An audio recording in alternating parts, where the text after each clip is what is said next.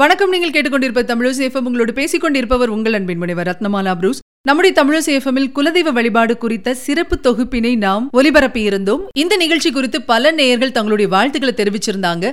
குலதெய்வ வழிபாடு பத்தி நாங்க நிறைய தெரிஞ்சுக்கிட்டோம் அப்படின்னு சொல்லிட்டு அதே நேரத்துல சில நேயர்கள் கேள்வி கேட்டிருந்தாங்க. குல தெய்வம் தெரியலனா நாங்க என்ன செய்யறது அப்படின்னு சொல்லிட்டு அவர்களுக்கான சிறப்பு தொகுப்பை தான் இப்ப பார்க்க போறோம். குல தெய்வம் தெரியாதவர்கள் என்ன செய்யலாம்?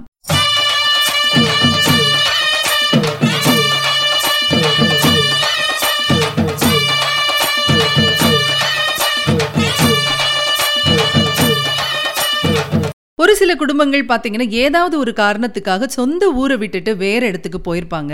இது காரணமா ரெண்டு அல்லது மூன்று தலைமுறைகளா குலதெய்வ கோவில் வழிபாடு பற்றியே தெரியாமலே வாழ்ந்துட்டு இருப்பாங்க சந்தர்ப்ப சூழ்நிலையும் ஒரு காரணமா இருக்கலாம். இல்லைன்னா கர்ம வினை காரணமாக கூட எது குலதெய்வம் அப்படின்னு தெரியாத சூழல் ஒரு சிலருக்கு ஏற்பட்டிருக்கலாம். உங்க வாழ்க்கையில ஒரு பிரச்சனை வருது இல்லனா எவ்வளவுதான் முயற்சி செஞ்சாலும் சில விஷயங்கள் பலனளிக்கல அப்படின்னு நீங்க நினைச்சீங்கன்னா உடனடியா நீங்க நாட வேண்டியது யாரு அப்படின்னா உங்களுடைய குலதெய்வத்தை தான். சரி குலதெய்வம் தெரியாதவங்க என்ன பண்றது? உங்களுக்கு ஜாதகம் இருந்துச்சு அப்படின்னா லக்னத்துல ஐந்தாம் வீடு ஐந்தில் உள்ள கிரகம் ஐந்தாம் வீட்டை பார்வையிடும் கிரகம் இதெல்லாம் நீங்க பார்க்கணும். அதன் அடிப்படையில தான் உங்களுக்கு குலதெய்வம் இருக்கும். எடுத்துக்காட்டா சொல்லலாம் அப்படின்னா ஐந்தாம் வீட்டிற்கு குருவும் சூரியனும் சம்பந்தப்பட்டு இருந்தா சிவ அம்சம் பொருந்திய குருஸ்தானத்துல இருக்கிறவங்க தான் உங்களுடைய குலதெய்வம். ஐந்தில் ஒரு நீச கிரகமோ அல்லது ஐந்தாம் வீட்டுக்கு உரியவர் நீசமாகவோ இருந்தா உங்க குலதெய்வத்தை நீங்க கண்டுக்கவே இல்ல அப்படின்னு தான் அர்த்தம். அதாவது உங்க தாத்தா காலத்திலேயே அதை ஒரு பொருட்டா மதிச்சு வணங்கல அப்படின்னு அர்த்தம். அதனால நீங்க என்ன செய்யணும் அப்படின்னா முறைப்படி குலதெய்வத்தை வணங்கி ஆசைகளை பெறணும். அப்பதான் உங்களுடைய வாழ்நாள் முழுக்க தடைகள் முட்டுக்கட்டைகள் அப்படின்னு சொல்லி எந்த விதமான போராட்டமும் இருக்காது. ஜாதகம் இல்லாதவங்க என்ன செய்யலாம் அப்படின்னா இயல்பிலேயே உங்களுக்கு ஒரு தெய்வத்தின் மேல ஒரு ஈடுபாடு இருக்கும் பாருங்க. அது என்ன அப்படின்னா பரம்பரையா ஜென்ம ஜென்மமா உங்களுடைய உணர்வுகள்ல ஊன்றி இருக்கக்கூடிய விஷயம்தான். அது சிவபெருமானா இருக்கலாம் பெருமாளா இருக்கலாம் அம்மனா இருக்கலாம் முருகனா இருக்கலாம் கருப்பசாமியா இருக்கலாம் இல்லைனா முனிசாமியா இருக்கலாம் எந்த தெய்வமா வேணும்னாலும் இருக்கலாம். குலதெய்வமா அண்ணாமலையார நீங்க வழிபட ஆரம்பிக்கலாம்.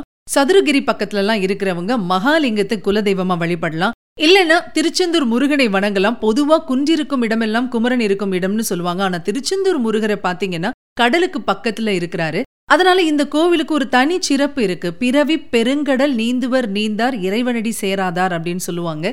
அந்த பெருங்கடல்ல விழுந்து இருக்கக்கூடிய நம்மள மீட்கக்கூடியவர் தான் திருச்செந்தூர் முருகப்பெருமான். அதனாலதான் கடல் பக்கத்திலேயே அவர் இருக்காரு. ஆகவே திருச்செந்தூர் முருகரை வழிபடுறது மிகச் சிறப்பு. குலதெய்வம் தெரியாதவங்க எப்பவும் வர முடியாதவங்க வருஷத்துக்கு ஒரு தடவையாவது வந்து திருச்செந்தூர் முருகரை குலதெய்வமா ஏத்துக்கலாம். இன்னும் திருச்செந்தூருக்கு ஒரு சிறப்பு இருக்கு. குருவுக்கும் செவ்வாய்க்கும் உரிய ஸ்தலம் தான் இந்த திருச்செந்தூர். ஆகவே திருச்செந்தூர் முருகனை நீங்க குலதெய்வமா வழிபடலாம். இதுவும் முடியாதவங்க என்ன செய்யலாம் அப்படின்னா தினசரி அதிகாலையில பிரம்ம முகூர்த்த வேளையில அகல் விளக்கை ஏத்தி அந்த விளக்கையே கூட நீங்க குலதெய்வமா நினைச்சு மனமுருக வேண்டிக்கலாம். தொடர்ந்து நாற்பத்தோரு நாள் நீங்க விளக்கேத்தி வழிபாட்டை செஞ்சுட்டே வாங்க. சரியா தொண்ணூறு நாளைக்குள்ள உங்களுடைய குலதெய்வம் பற்றிய எல்லா தகவல்களும் உங்களுக்கு வந்து சேரும். இத நம்பிக்கையோட செஞ்சு பாருங்க நிச்சயமா பலனளிக்கும். இதையும் தாண்டி சில குறிப்புகள் என்ன சொல்லுது அப்படின்னு பாத்தீங்கன்னா நம்முடைய முன்னோர்கள்ல குலதெய்வம் தெரியாதவங்க என்ன செஞ்சிருக்காங்க அப்படின்னா அவங்க ஊர்லயோ கிராமத்திலயோ இருக்கக்கூடிய நதியில குளிச்சுட்டு பூமியிலிருந்து ஒரு பிடி களிமண்ணை எடுத்துட்டு வருவாங்களாம் வீட்டுக்கு.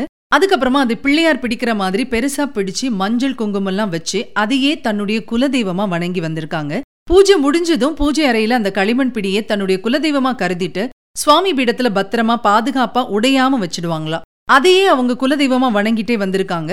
ஒரு கட்டத்துல பாத்தீங்கன்னா அவங்களுடைய குலதெய்வம் அவங்களுடைய கனவிலோ இல்லனா யார் மூலமாகவோ தெரிய வந்திருக்கு. ஆகையினால இதை ஒரு நம்பிக்கையாக எடுத்துட்டு செய்யலாம். இப்படி வச்சு வழிபட்டதுக்கு அப்புறமா உங்களுக்கு குலதெய்வம் தெரிந்த பின்னால் என்ன செய்யணும் அப்படின்னா எந்த ஆலயத்துக்கு நீங்க போகணும்னு விருப்பப்படுறீங்களோ அந்த ஆலயத்துக்கு போய் அந்த ஆலயத்தில் இருக்கக்கூடிய குளத்திலோ இல்லனா அந்த ஆலயத்துக்கு பக்கத்துல இருக்கக்கூடிய நீர்நிலையிலோ கரைச்சிட்டு வந்துடணும் அப்படின்னு சொல்லுது அந்த குறிப்பு. ஆக குலதெய்வம் தெரியாதவங்க இந்த வழிகள்ல நிச்சயமா குலதெய்வத்தை கண்டுபிடிச்சிக்கலாம். குலதெய்வம் ஏன் தெரியாம இருக்கு அப்படிங்கிறதுக்கு நிறைய காரணங்கள் சொல்றாங்க. பூர்வ ஜென்மத்தில் ஏற்பட்ட சாபமா இருக்கலாம் இல்லைனா முன்னோர்கள் செய்த அலட்சியமா கூட இருக்கலாம். முன்னாடி எல்லாம் பெரியவங்க இதெல்லாம் தங்களுடைய குழந்தைங்களுக்கு சொல்லுவாங்க. ஆனா இப்ப யாருமே அதை சொல்றது கிடையாது. அதனாலதான் குலதெய்வம் யாரு அப்படிங்கிறது இன்றைய சந்ததிகளுக்கு தெரியாம இருக்கு. குலதெய்வத்தின் படம் கூட அவங்க கிட்ட இருக்காது. குலதெய்வ வழிபாடு அப்படிங்கிறது ஒவ்வொருத்தருக்குமே தன்னுடைய வாழ்க்கையில நிச்சயம் கடைபிடிக்க வேண்டிய ஒரு வழிபாடு. நம்முடைய முன்னோர்களை போற்றி அவர்களை நினைக்கிற விதமா அப்பப்போ அவங்கள தரிசிக்கிறதா நம்ம அவங்களுக்கு காட்டக்கூடிய நன்றி கடன். ஆக வாழையடி வாழையாக நம்முடைய குலத்தை ஆள் போல் தழைக்க வைக்கக்கூடிய குலதெய்வ வழிபாட்டை நிச்சயமாக நம்ம எல்லாருமே செய்யணும். வேலை காரணமாகவும் வேறு விஷயங்கள் காரணமாகவும் நம்ம எவ்வளவோ ஊர்களுக்கு பயணம் பண்ணதான் செய்யறோம் அதனால ஒரு வருஷத்துக்கு ஒரு தடவையாவது குலதெய்வ ஆலயத்துக்கு சென்று வணங்க வேண்டும் அப்படிங்கிற எண்ணம் எல்லார்கிட்டயுமே ஏற்படணும். ஞாபகம் வச்சுக்கோங்க எந்த ஆலயத்தில் சென்று சடங்கை செய்தாலும் குலதெய்வத்தை மறக்கிறது அப்படிங்கிறது கிட்டத்தட்ட நம்முடைய பெற்றோர்களை மறக்கிறது மாதிரி தான் ஆக குலதெய்வ வழிபாடு செய்வது என்பது ஒவ்வொரு குடும்பத்திற்கும் நன்மை பயக்கக்கூடிய விஷயம் அப்படின்னு சொல்லிட்டு இந்த நிகழ்ச்சியை நிறைவு செய்யலாம். மற்றொரு நிகழ்ச்சியில் உங்களை சந்திக்கும் வரை உங்களிடமிருந்து விடைபெற்றுக் கொள்பவர் உங்கள் அன்பின் முனைவர் ரத்னமாலா புரூஸ். தொடர்ந்து இணைந்திருங்கள். இது உங்கள் தமிழசேஃபம் இது எட்டு திக்கும் எதிரொலிக்கட்டும்.